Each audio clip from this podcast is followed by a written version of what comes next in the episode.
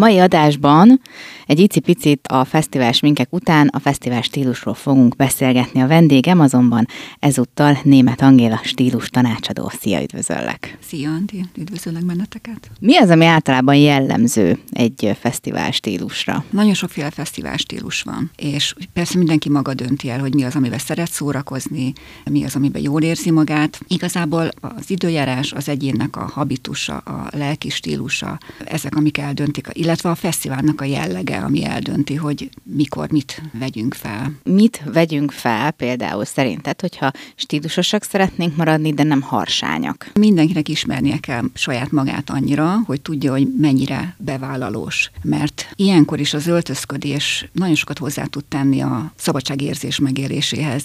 És ez egy tök jó lehetőség egyébként egy fesztivál arra, hogy kicsit kreatívan megmutassuk a bennünk élő személyiségünket. Többféle fesztivál stílus létezik. Ugye van a bohó, a bohócsik.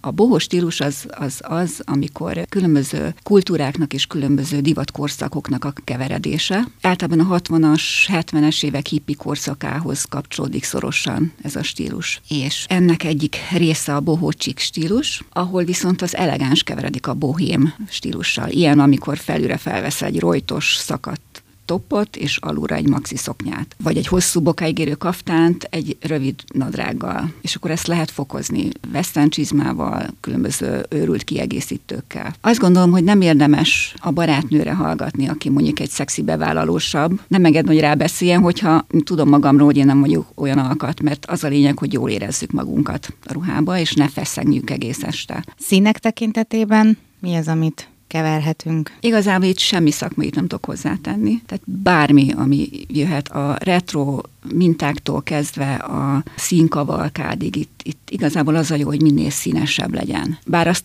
ugye jó tudni előre, hogy milyen jellegű fesztiválra megyünk, mert egy budizós Sziget fesztivál, Balatonszand, vagy ehhez hasonlókra tökéletesen megfelelnek az őrült vad dolgok, míg egy művészeti kulturális fesztiválra, hát én is belefutottam egy kicsit kellemetlen helyzetbe, például a Palóznaki Jazz Fesztivál, hogy ott inkább az utcai csinos és elegáns stílusa jellemző. Nekem volt egy olyan sztorim, hogy bár én se vagyok egy ilyen nagyon vadul beöltözős fesztiválok idején, mégis a jazz pikniken határozottan alul öltözöttnek éreztem magam a kis farmer rövid nadrágomba, pólomba. Hát igen, az igazság, hogy lehet, hogy nem nézünk mindig utána, nem, hogy maga a fesztiválnak mi a stílusa, vagy hogy mi az, ami általában jellemző. Hát aki először megy, lehet, hogy ő belefut ilyenbe. Aki gyakorlottabb, ott már azt hiszem, hogy tudja, hogy mit mivel illik. Szoktak tőled egyébként tanácsot kérni ilyen tekintetben is? Nem, még ezzel kapcsolatban nem. Inkább a fiataloknál szokott szóba jönni ez a fajta stílus, és akkor mindig támogatom őket, hogy igen, éljétek meg, a fekete korszakotokat élitek meg, akkor azt, és a szülőknek is azt szoktam mondani, hogy engedjék a gyereket kibontakozni ebben a korban. Úgyis kinövi, de meg kell, hogy éljék ezeket a stílusokat. Egyébként, hogyha te most elmennél egy Sziget fesztiválra, akkor te mit vennél fel? Most így gondolok arra, hogy nyilván egy fesztiválra azért nem csak a tizenévesek mennek, hanem a 20-30 és a 40 fölöttiek is azért szoktak menni. Igen, hát azt hiszem, hogy idén ez a veszély nem fog fenyegetni, de voltam már egy párszor, és én nem vagyok az őrült parti, szerkós, jelmezbe bujós. Én inkább egyébként másnak is azt ajánlom, hogy elsősorban a kényelemre figyeljen oda, és az árcipő az szerintem tök fontos ilyenkor, mert a tömegben, ha ráúranak a szandis lábadújára, akkor még sérülés is lehet belőle. Én túrabakancsba voltam, hosszú nadrágba voltam, és fölülre vettem toppot, illetve rétegesen, mert tudtam, hogy estére lehűl a levegő, és akkor a derekamra volt kötve egy ing, és az nekem tökéletesen jól jött már, mikor hűvösebb volt az idő, illetve volt egy rövid nadrág a zsákomba, és amikor kánikula volt, ezt át tudtam venni. De nagyon fontos ilyenkor, hogy minél szellősebb legyen az a ruhanemű, ami rajtunk van, ami könnyen megszáradhat. Nekem mindjárt az elején a nyakamba öntöttek egy fél pohár sört, és azt kellett szárogatnom. Úgyhogy vannak ilyen praktikus tanácsok, amit szerintem érdemes megfogadni. A másik, hogy készüljünk fel a nap ellen.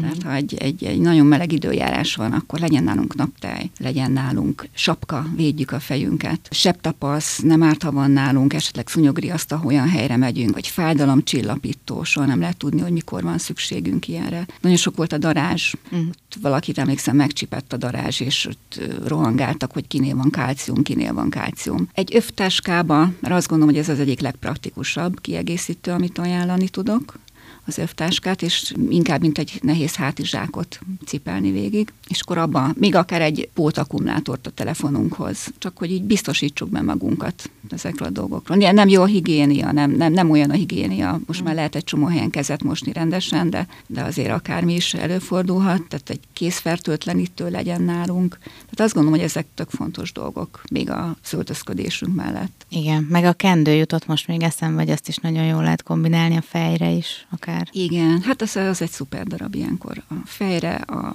derekadra kötheted övként, a válladra terítheted, amikor kicsit hűvösebb van, vagy hogy védjen a nap ellen. És ezt ugyanúgy a férfiaknak is merem ajánlani. Tehát az egy tök jó bohó stílus a férfiaknak is, például a széles hózentróger, egy atlétatrikóval, egy kendőbe lesz fűzve az övbújtatóba, vagy egy vastag spárga, vagy zsinór.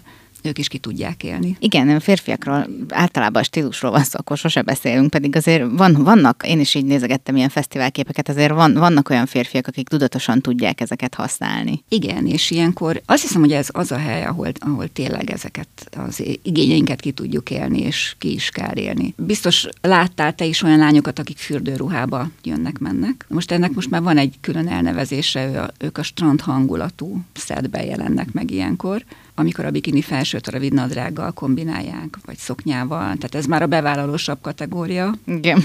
Meg hát ott vannak a még vadabbak, még örültebbek, akik szinte már a jelmez határázig is elmennek. Igen, a smink területén is vannak ilyenek, bár most azt vettem észre, hogy egy kicsit ott is lájtosabban sminkeltek, és akkor most inkább a ruha volt az, amire koncentráltak, meg a haj, és akkor úgy próbálták feldobni ezeket.